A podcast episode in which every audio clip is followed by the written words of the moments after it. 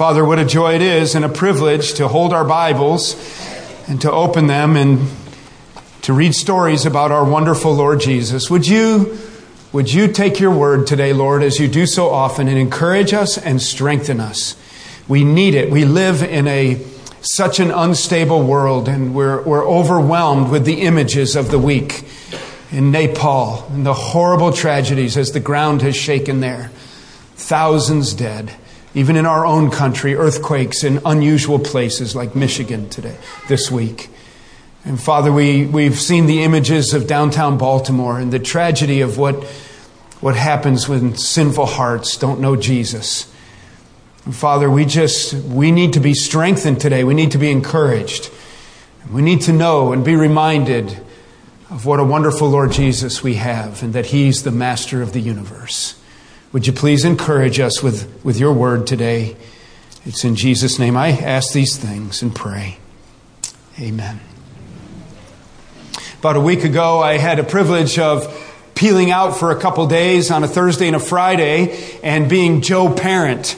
And I drove and accompanied as a, a chaperone to my son's um, history class trip to Williamsburg, Virginia. I always enjoy going to Williamsburg. Janet and I have spent a number of anniversary trips there. But I hadn't been for quite a while. My favorite part of the trip was um, when I had about an hour of free time from the kids and, and right before we ate lunch, but it was during the lunch hour. Um, and I was able to just walk around town. And as soon as we were released for this free time, we were to meet somewhere to eat at one o'clock as a group, and we had one hour of free time. I headed out to the gunsmith shop. And I hit it at just a great time. He was leaning with his elbows on a white picket fence there, and it was lunch hour, and very few tourists were there. And uh, a friend of mine is a, an acquaintance of that primitive gunsmith there and we connected and engaged in great conversation and he invited me into the back part of his shop and i just really enjoyed um, taking in his craft to take that iron piece of metal and to beat it around a rod and then showed me how they rifle it. And he had a barrel of a of a flintlock rifle in in production. And he just we talked and and then to see the finished product and I was so awed with his craft. And I had a few more minutes and on my way I stopped by the cabinet maker shop and enjoying woodworking so much and to watch them and and engaged in conversation. And I headed up the street to lunch just having enjoyed the last 45 minutes so much and so taken with just the skill and the craft, how these guys, with just the, the simplest of tools and the simplest of materials, could make such beautiful products. And, and as I walked down the street, I saw a tree. And um, it's this tree. I took a picture of it, and my mind began to stir within me, and I realized that there was something really remarkable about this tree. Here I, w- I was thinking about these craftsmen, and then I looked at that tree and I thought, that is a most remarkable tree, and you can't really take it in just from that picture. But what struck me about that tree was how it was crafted. It's a huge tree and it has huge branches and a couple of those branches, the one up on the top left goes probably for 30 feet out, almost parallel to the ground. And except for some fiber where it's attached to the tree, there's no cable hanging it. There's no prop sticks holding it up. There's no 45 degree angle brackets holding it. And I stood there and I looked at that tree and my heart stirred within me Though I was impressed with the gunsmith and the cabinet maker, I just had a moment of worship and I was impressed with my Lord Jesus. Thought no craftsman can build that tree. No man can take a, maybe, let's say a 4,000 pound branch, couple of tons that branch has to weigh, stick it to the side of the trunk, run that branch out 20, 30 feet, almost parallel to the ground, and not even prop it up or hang it with a cable. That is some incredible skill. My mind went to Colossians chapter 3, Colossians chapter 1. And uh, starting with verse 15 in Colossians 1, there's a section there about the wonder of our Lord Jesus and his mastery of the universe. It says there that all things were made by him and for him. It says there that by his power, he holds all things together. I'll tell you how that branch can do that. I'll tell you why no engineer can make that happen. Because he just thinks it and by his power, it just holds on. What a remarkable thing. Sometimes we joke around when we see things like that and our hearts are stirred and we say, wow, what a, what a beautiful thing happened when that big bang took place. You know, it couldn't have happened by an explosion. We have just the most remarkable Lord Jesus. Do you know that? Well, we've finished the Sermon on the Mount and we're going into Matthew chapter 8, and I want you to be impressed with Jesus today. I just want you to be impressed with the master of the universe. You see, what happens is Jesus finishes his Sermon on the Mount on the side of the hill there, that Galilean countryside.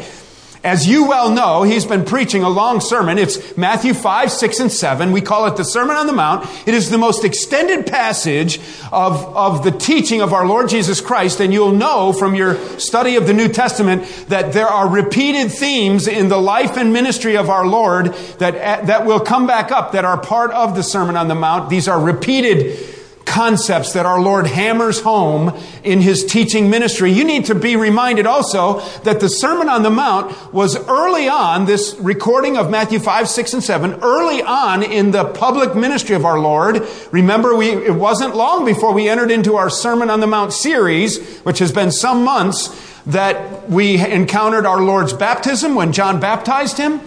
We will know in the weeks ahead that he's still gathering his disciples around him.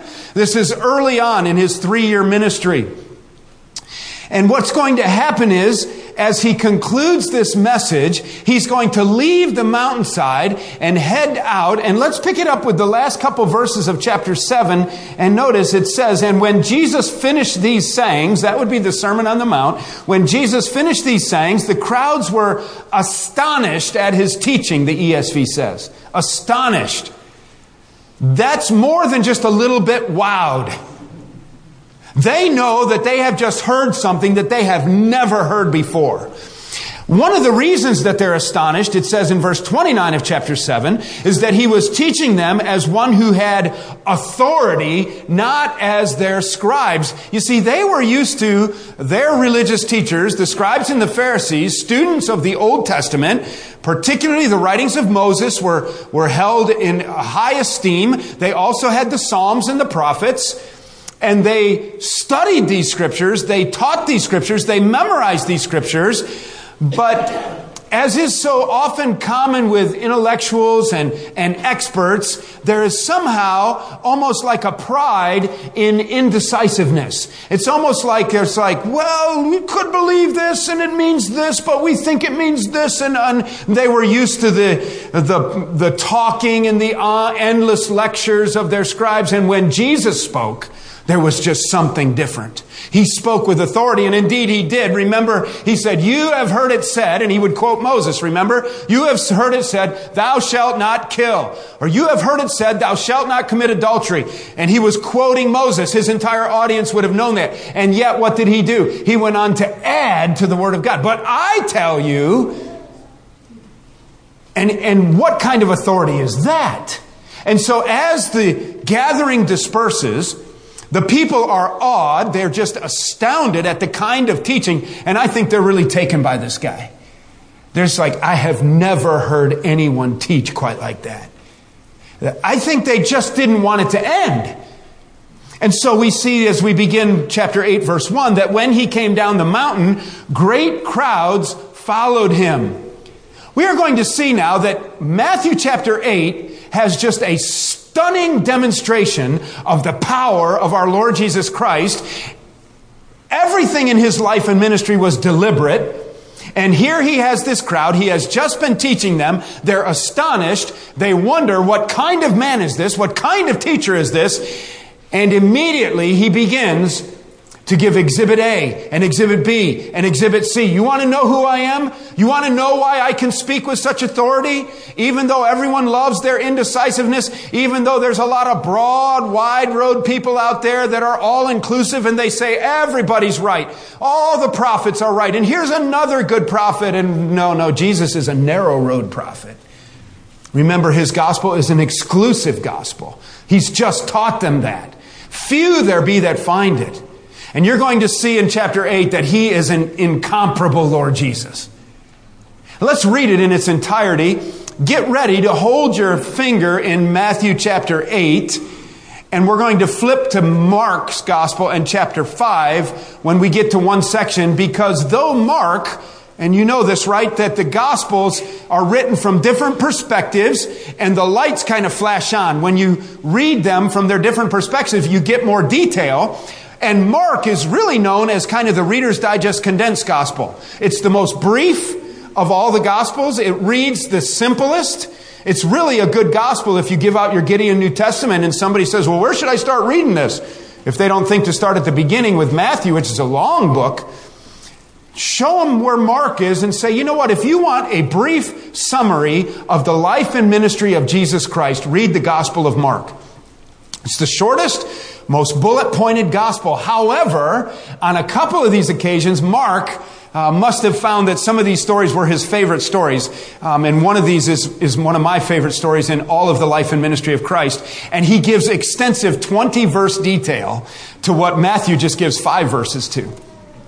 Pretty interesting. Let's begin and let's read. So you got the picture, right? He's done with his Sermon on the Mount. He's leaving. The crowds are awed. They're astonished. And in rapid fire succession, our Lord is going to do some things to demonstrate his power that is going to just take them off the charts with their awe. And he is going to show them that he is the master of the universe. So when they came down from the mountain, chapter 8, verse 1, great crowds followed him, and behold, a leper came to him and knelt before him, saying, Lord, if you will, you can make me clean. And Jesus stretched out his hand and he touched him, saying, I will be clean. And immediately his leprosy was cleansed. And Jesus said to him, See that you say nothing to anyone, but go show yourself to the priest and offer the gift that Moses commanded for a proof to them. We'll not look at that today. That's Leviticus chapter 13. It's quite interesting. Verse 5 When he had entered Capernaum, a centurion came forward to him, appealing to him. Lord, my servant is lying paralyzed at home, suffering terribly. And he said to him, I will come and heal him. But the centurion replied, Lord, I am not worthy to have you come under my roof, but only you say the word and my servant will be healed. For I too am a man under authority with soldiers under me. And I say to one, go, and he goes. And to another, come, and he comes. And to my servant, do this, and he does it. And when Jesus heard this, he marveled and he said to those who followed him, Truly, I tell you, with no one in Israel have I found such faith. I tell you, many will come from east and west and recline at the table with Abraham, Isaac, and Jacob in the kingdom of heaven. While the sons of the kingdom, that would be the Israelites, will be thrown into the outer darkness. In that place there will be weeping and gnashing of teeth. Remember, Jesus came unto his own, and his own knew him not. Speaking specifically of the Jews, we have a little bit of a glimpse, too, of the horror of life in eternity future without Christ, this weeping and gnashing of teeth. Let me tell you, I assure you, that's not just a spiritualist language, it's not just picturesque metaphor. It's the reality, the physical torment of the reality of a real eternal lake of fire. And to the centurion, Jesus said, Go, let it be done for you as you have believed. And the servant was healed at that very moment. And when Jesus entered then Peter's house, he saw his mother-in-law lying sick with a fever. He touched her hand and the fever left her and she rose and began to serve him. That evening they brought to him many who were oppressed by demons and he cast out the spirits with a word and he healed all who were sick this was to fulfill what was spoken by the prophet Isaiah. That's Isaiah 53. All we like sheep. He took our illnesses and he bore our diseases, quoting from Isaiah. We're going to skip verses 18 to 22 and come back to those another day. Verse 23, another incident. And when he got into the boat, his disciples followed him, and behold, there arose a great storm on the sea, so that the boat was being swamped by the waves, but he was asleep.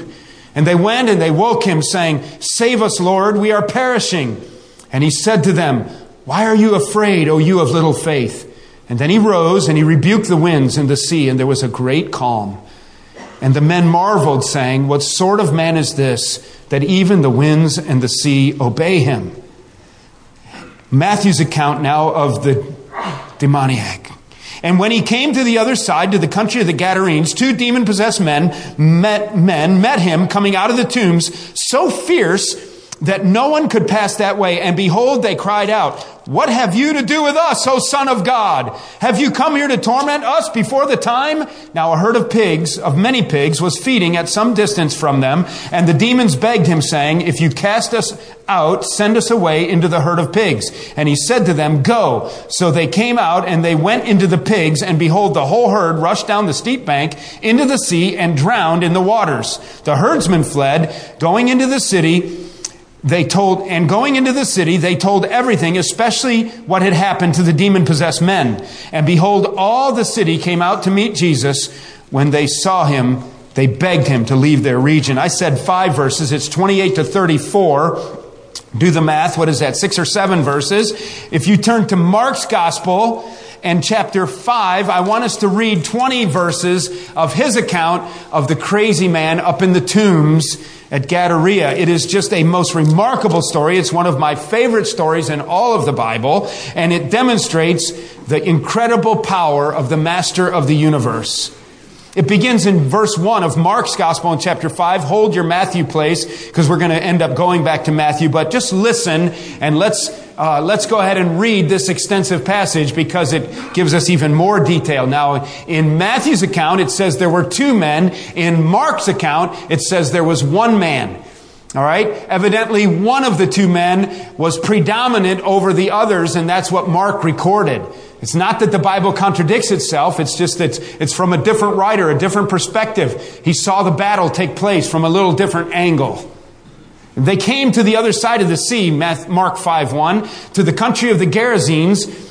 It's this different word used for the same place in Matthew's gospel. And when Jesus had stepped out of the boat, immediately there met him out of the tombs a man with an unclean spirit and he lived among the tombs, and no one could bind him anymore, not even with a chain, for he had often been bound with shackles and chains. But he wrenched the chains apart, and he broke the shackles in pieces, and no one had the strength to subdue him.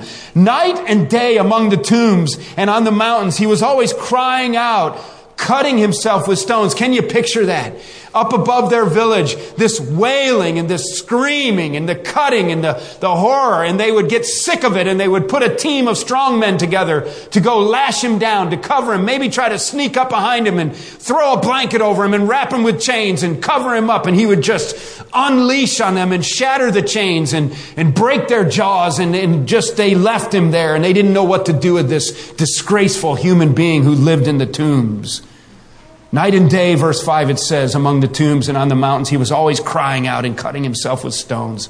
He's a most pitiful man. And when he saw Jesus from afar, he ran and he fell down before him. And crying out with a loud voice, he said, What have you to do with me, Jesus, Son of the Most High God? ESV says, I adjure you, I beg of you, by God, do not torment me. For he was saying to him, Come out of the man, you unclean spirit. And Jesus asked him, What is your name? And he replied, My name is Legion, for we are many. And he begged him earnestly not to send him out of the country. Now a great herd of pigs was feeding there on the hillside, and they begged him, saying, Send us to the pigs, let us enter them. So Jesus gave them permission, and the unclean spirits came out and entered the pigs. And the herd, numbering about 2,000, rushed down the steep bank into the sea and drowned in the sea. The herdsmen fled and they told it in the city and in the country. And people came to see what was, what it was that had happened. And they came to Jesus and they saw the demon possessed man, the one who had had the legion sitting there. And look at this. And he was clothed and in his right mind. And they were afraid. And those who had seen it described to them what, they, what had happened to the demon possessed man and to the pigs. And they began to beg Jesus to depart from their region. And they, they didn't know who this was. They didn't know who they had on their hands. As he was getting into the boat, the man who had been possessed with demons begged him that he might be with him. And he did not permit him, but he said, Jesus did not permit him, but he said, Go home to your friends and tell them how much the Lord has done for you and how he has had mercy on you. I want to tell you, you could underline that Bible as your personal evangelism strategy. Here's what you do you go home to your friends and your family and you tell them what great things Jesus has done for you and how he's had mercy on your sinful soul. That'll work. And he went away and he began to proclaim in the Decapolis, he does it, how much Jesus had done for him. I guess so. And everyone marveled. You see that guy over there? He was the guy who was up in the tombs. Looks normal to me. That's 2 Corinthians 5:17, isn't it? If any man be in Christ, he's a new creation.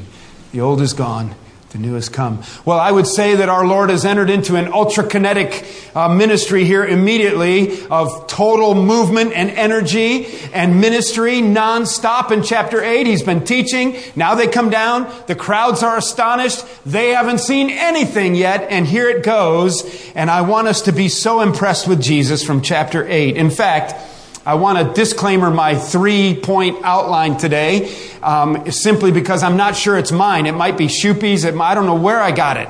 It's been written in my Bible for years. I've preached it across Malawi, and um, it works here for us this morning. It could be mine. If you really like it, it's mine. Um, all the subpoints, everything packaged around it is mine. Um, but I try to always be very careful that if I'm preaching an outline or a part of an outline that's not mine, I try to always tell you that. It doesn't happen too often, but it's possible. And I, I got convicted that possibly I wrote this outline down listening to someone else. But it works well for our purposes today. The first thing I want you to see about the master of the universe is that Jesus demonstrates his power over sickness. Number one, Jesus demonstrates his power over sickness. He's been teaching, and now he's going to give visual aid to his authority and his power. You want to see something? You want to be impressed with Jesus? Well, watch this. And it happens immediately. They start heading down the mountain, and all of a sudden, this man with leprosy, number one, we see a pitiful follower. I call him a pitiful follower. I want you to see why I think that he is a man of faith. He's already, I think, a man who has bought into the message of Jesus Christ. Look what it says. We're back in Matthew chapter 8, and behold, a leper, verse 2, came to him and knelt before him, saying, Lord, if you will, you can make me clean. And Jesus looks at him and says, I will be clean. The audience must have just been stunned into silence. You have to know that leprosy was the AIDS of the day. It was a horrible, horrific uh, disease of melting the flesh. One commentary I was reading describing leprosy that I hadn't read before talked about how uh, the, the appendages, of course, would, would be effective. Tips of fingers, ultimately entire fingers would fall off. You would lose your ears. Your nose would end up being just a hole in your face, your eyebrows, and would cause the skin to degenerate until it started to fall off your face. And the commentary said it, be, it made people result in a lion-like face look. They take a human's face with a pointed nose and ears that stick out and melt it all in until their face looks smushed in, wrinkled up like some kind of a lion with their bare nostrils. It was a horrific disease. It was regulated in the Old Testament because it was at some level contagious. Those with leprosy were often excommunicated and they were pushed outside of their villages. They often communed up for survival and for safety and for begging. And this man evidently saw a crack in the crowd and he comes running in in front of Jesus and he says, I know that you can make me whole. He had faith. He understood who he was dealing with and Jesus says, I will be clean. Bam! I'd like to see Muhammad do that. I'd like to see Joseph Smith do that. I'd like to see the Pope do that. They are not the masters of the universe. This is Jesus. He's the one who was present before the universe was created. He was present in the Godhead, the second member of the Godhead. It tells us clearly that he was part of creation. In Genesis, it even uses the pronoun that let us create.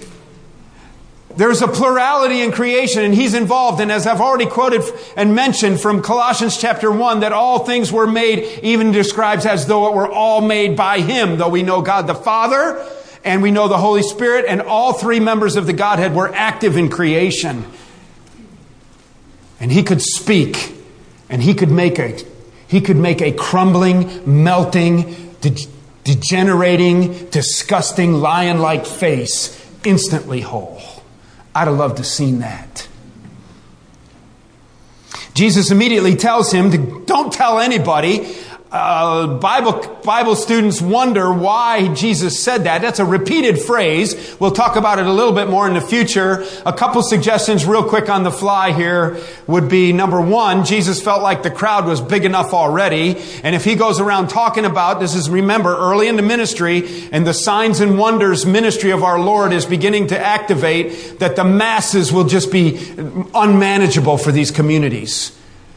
Secondly, it could be that when Jesus sent him to the priest, because he knew that this man was ceremonially, ceremonially unclean, he needed, remember, this is still Old Testament, even it's pre-cross, and so our Lord is just keeping the law he didn't come to take away the law. He came to fulfill the law. And he tells him, go see the priest. Leviticus 13 details it. And the priest then will pronounce you whole and clean. And you will now be able then officially to be welcomed back to your family. And Jesus wanted him to be able to do that without question. Give this the priest. But Jesus knew that the priests didn't believe in who he was.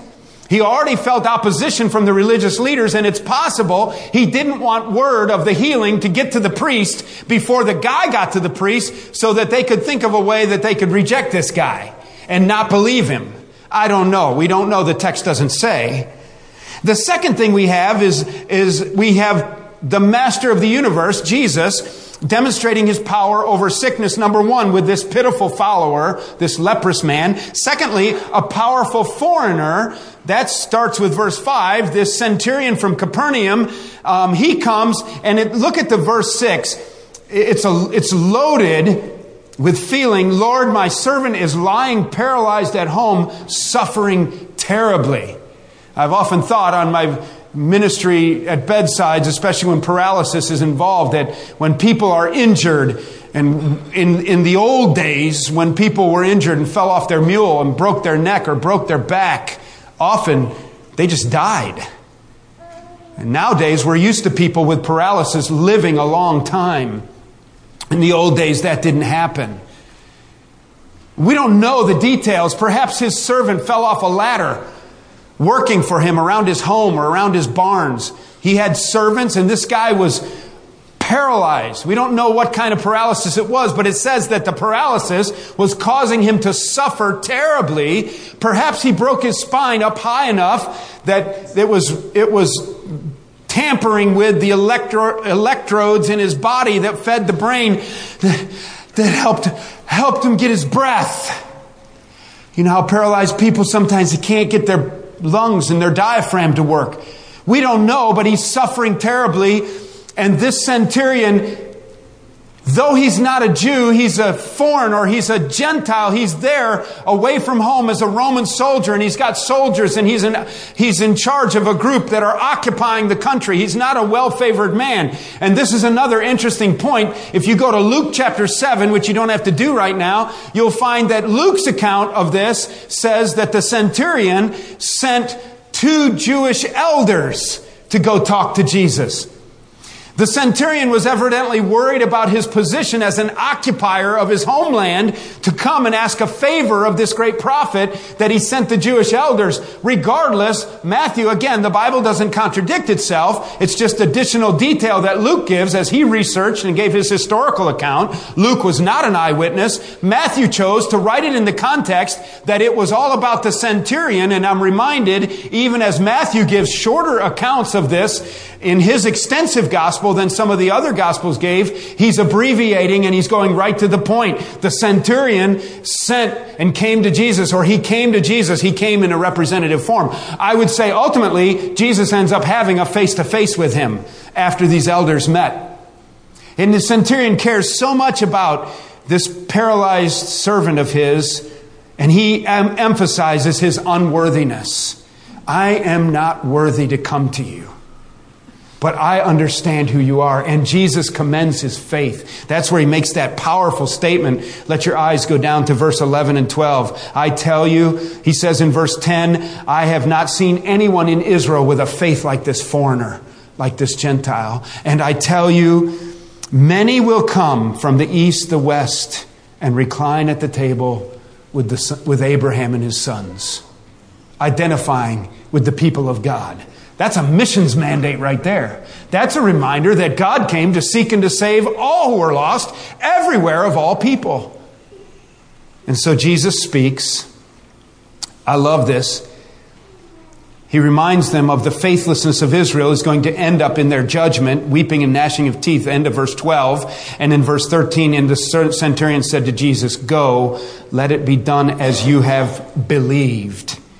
And the servant was healed at that very moment. Bam! That is impressive. Are you kidding me? A spinal cord that has been severed? or some other kind of paralysis that has come on from poison or a snake bite, and the cells and the tissue is restored and the nerve endings are healed, that's the master of the universe. Janet and I have uh, a spot that we like that's in the hallway of the University of Maryland Medical Center in downtown Baltimore, and there for a number of a couple of years now has been a display. We have to return there uh, about twice a year now um, for her semi-annual checkups um, after her kidney transplant. There, Janet's my wife has a kidney transplant, and there on display is a big mural wall poster, life-sized uh, picture of the head of surgery who implanted Deanna Martin's kidney into Janet's body. And we really like that guy. He's an old West Virginia boy. He's head of surgery. We were watching a documentary one time on the face transplant that they did at the University of Maryland, pioneering the face transplant. It's unbelievable. And there was our doctor. We could see him among the group. The surgery for that face tra- transplant lasted like 36 hours nonstop. And they had layers and teams of surgeons. And, and on the documentary we watched, every once in a while, we could see our doctor. And there on that picture, we stand. I like to stand next to the guy, and Janet's taking my picture in that, and then it kind of looks like we're buds, you know. and uh, and we say next to Jesus, I want to tell you something. I don't care how well you can try to sew somebody else's face on somebody else's face, or how you can put a suture a kidney in and a ureter and it begins to spurt urine while it's even on the operating table and it kicks back on. Those surgeons can't make any of that stuff happen. And they can't make a spinal cord go back together. You need to be impressed with this stuff. And the crowds were impressed with this. this is this is Jesus, the master of the universe. This is not just a good prophet. This is not just a really great guy who knows the Bible. We must hurry on. Notice not only does he heal this pitiful follower, this powerful foreigner, but he, he gets engaged in a personal friendship. And when Jesus enters Peter's house, verse 14, he saw his mother-in-law lying sick, he heals her. And she begins to serve them. And then it says that later then there was a huge public following and he impacted all of them and he begins to heal them. It says in verse 16, that evening they brought to him many who were oppressed by demons, and he cast out the spirits with a word, and he healed all who were sick. And there's a public forum, a public following, and he's just healing at random among the public as they line up, casting out demons. And then it ends this section, verse 17, and this was to fulfill what was spoken by the prophet Isaiah. He took our illnesses and bore our diseases. It was prophetic fulfillment. This is the Lord Jesus. And he literally is doing what is still going on today spiritually from Isaiah 53. We'll talk more about Christ's actual ministry of miracles and healing and whether or not that healing gift is for today, whether people can have that same kind of gift. There is no question that God can heal and that God answers prayer and can heal miraculously. Um, but what we have here in Isaiah 53, where it says he took our illnesses and bore our diseases. Some people try to claim that for healing today physically, and I don't doubt that God can heal, but that in, is speaking specifically about healing from sin. We'll talk more about Isaiah 53 is all about the Lord Jesus Christ being the sufficient sacrificial lamb, how he laid down his life for our sin but it was prophetic fulfillment. We need to wrap up. Suffice it to say, the next section, verse 23 through 27, this is where Jesus calms the sea. The disciples are out in a boat. This is a seasoned group of fishermen, and Not only does the master of the universe demonstrate, Jesus demonstrates his power over sickness, but number two, I want you to see that Jesus demonstrates his power over the sea. He demonstrates his power over the sea. He's in the boat, he's asleep. You know the story well. Most of you, you've heard the story before. The disciples are afraid they're going to drown. They are absolutely terrified. They shake him awake off all this long day of ministry. He's tired and weary. They wake him up. He stands up and he says, Shalom, peace. And he calms the sea. Well, the one who can speak it into existence can speak it into stillness, right? No wonder. Nothing to be surprised out about there, but everything about which to be incredibly awed. Thirdly, I want you to see that Jesus demonstrates his power now over Satan. And this is the story that we've read Mark's account. You got the crazy man that we've already described up in the tombs. I want you to notice what Matthew says happens as Jesus comes, these two de- demoniac men are there, demon possessed men. They are so fierce that people avoided the area. They couldn't even pass by that area. And behold, they cried out. This is the demon screaming out from within them. What have you to do with us, O Son of God? Have you come here to torment us before the time? And then there's the herd of pigs and 2,000 hogs become demon possessed, jump off the edge of the cliff. There's a very steep bank above the Sea of Galilee there. You can visit this area today even. And the hogs go off the cliff and drowned. And everybody always wants to know, why was it right for Jesus to ruin that guy's swine herd? And what's the ethic there of ruining? Who reimbursed that farmer? Jim Shupe will stay up front and answer those questions after the message and any other questions you have about this message, all right? And anything that was gotten wrong, he'll straighten out. All right. I don't know. That's pretty crazy. 2,000 hogs, that's a lot of pigs, man. And they're demon possessed and they go chunking off the cliff and they drown. But I'll tell you one thing really quickly. I think it's interesting as you look at that. You know, a lot of people always wonder about the spirit world, and these guys clearly from the text, you can tell that they were demon possessed and that their emotional, psychological illness, if you want to call it an illness, was generated somehow demonically. How they opened the door to that, I do not know. Were they disobedient to their parents and teachers and get involved in things they never should have got involved in to the point where Satan had an opening and could take and overwhelm their lives? I don't know how they broke down, but they are incredibly broken men. And we have some insight. Let me just quickly observe four things about demons that might be helpful to you, that might be of curiosity to you. The first thing I want you to see is that demons recognize Christ. Not only, secondly, not only do demons recognize Christ, but demons know who he is and believe in who he is.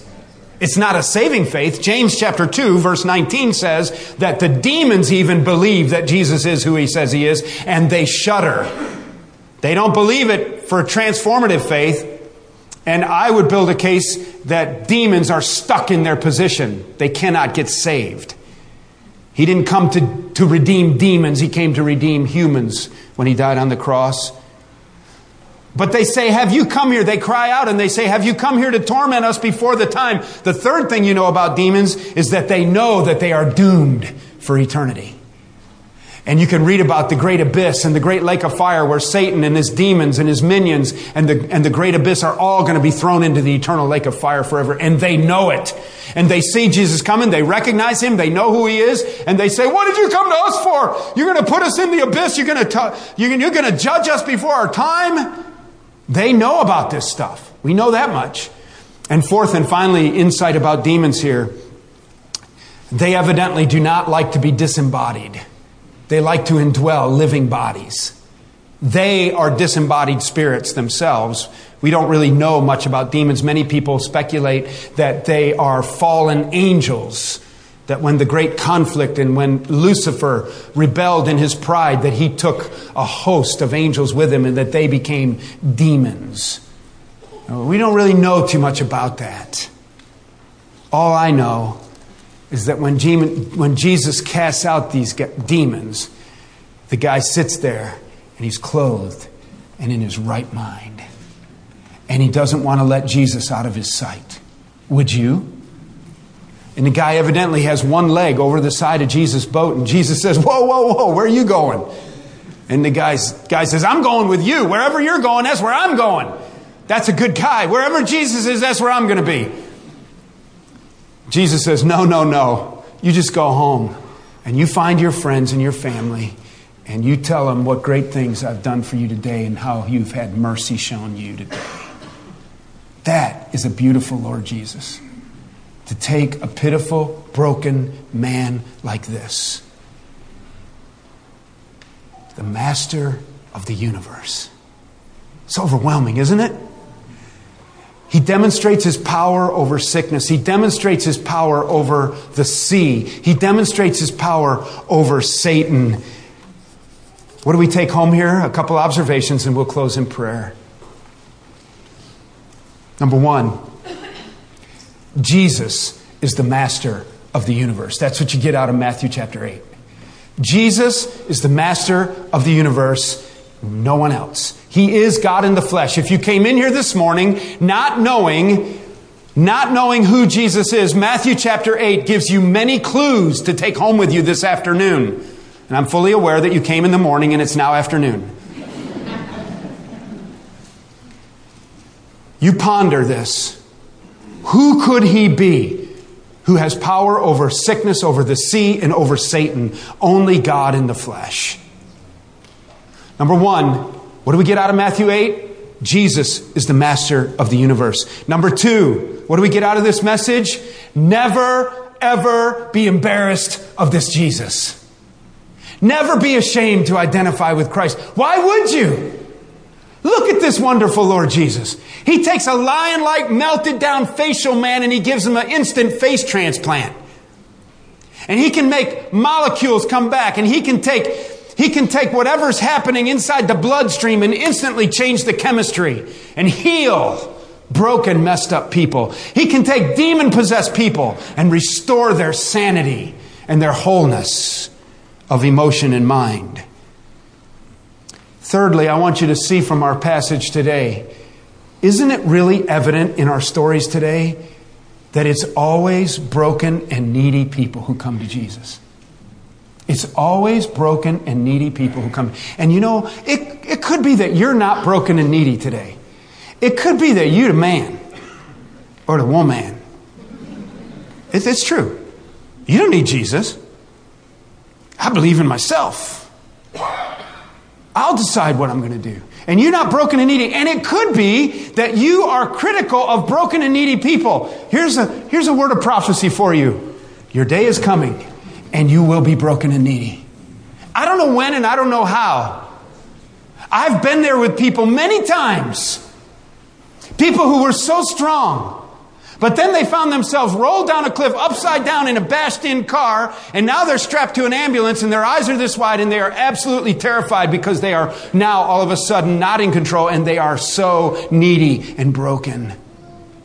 And I've gotten calls at two o'clock in the morning with people wailing because all of a sudden their life came unglued as people inside their home structure did things they never imagined would happen, and now they have no idea what to do, and they are broken and needy. And I've been with people when the doctor looks at them and he says, You've got little microorganisms floating in your bloodstream, and we have no idea what to do with those microorganisms. We can't touch them. We can blast them. We can't change it. We can't stop the production. And all of a sudden, big, strong, self sufficient you is sitting there, and you know the doctor says, the best advice I can give you is just to put your affairs in order. It means go pick out a casket, dude. Go chisel what you're going to chisel into your tombstone because you have a little bit of weeks here to write it yourself. After that, somebody else is going to pick all that stuff out for you. I want to tell you something. If you're not broken and needy today, you're right on the edge of it. You are right on the edge of it. And it's only by God's grace that we have our next healthy breath and that we can do push ups and that we can go to Cracker Barrel today after we leave half of our money in the basket for the Gideons. It's only by His grace. And in our story, we see that needy, broken people come to Jesus. And His name is the name above all names. If you're not broken and needy today, you ought to really get broken and needy. You're definitely broken and needy spiritually. That's the most important element of all, is to understand our need for a Savior from our sin. Finally, from our story, I want you to see that there is no one who is too broken for Jesus to fix. Did you get that out of those Gadarene guys? There is no one who is too broken for Jesus to fix. Some of you are giving up on people in your world. Some of you are so disgusted with certain people in your world. And, and you would bet your home, your favorite deer rifle, and your, and your kids that that person is never, ever, ever going to change. They are beyond repair. No, they're not. Just read Matthew 8 and Mark 5 and see what the master of the universe can do. Let's pray. Father, it's always good to be together. Would you help us to be impressed with Jesus today? We take these things so much for granted.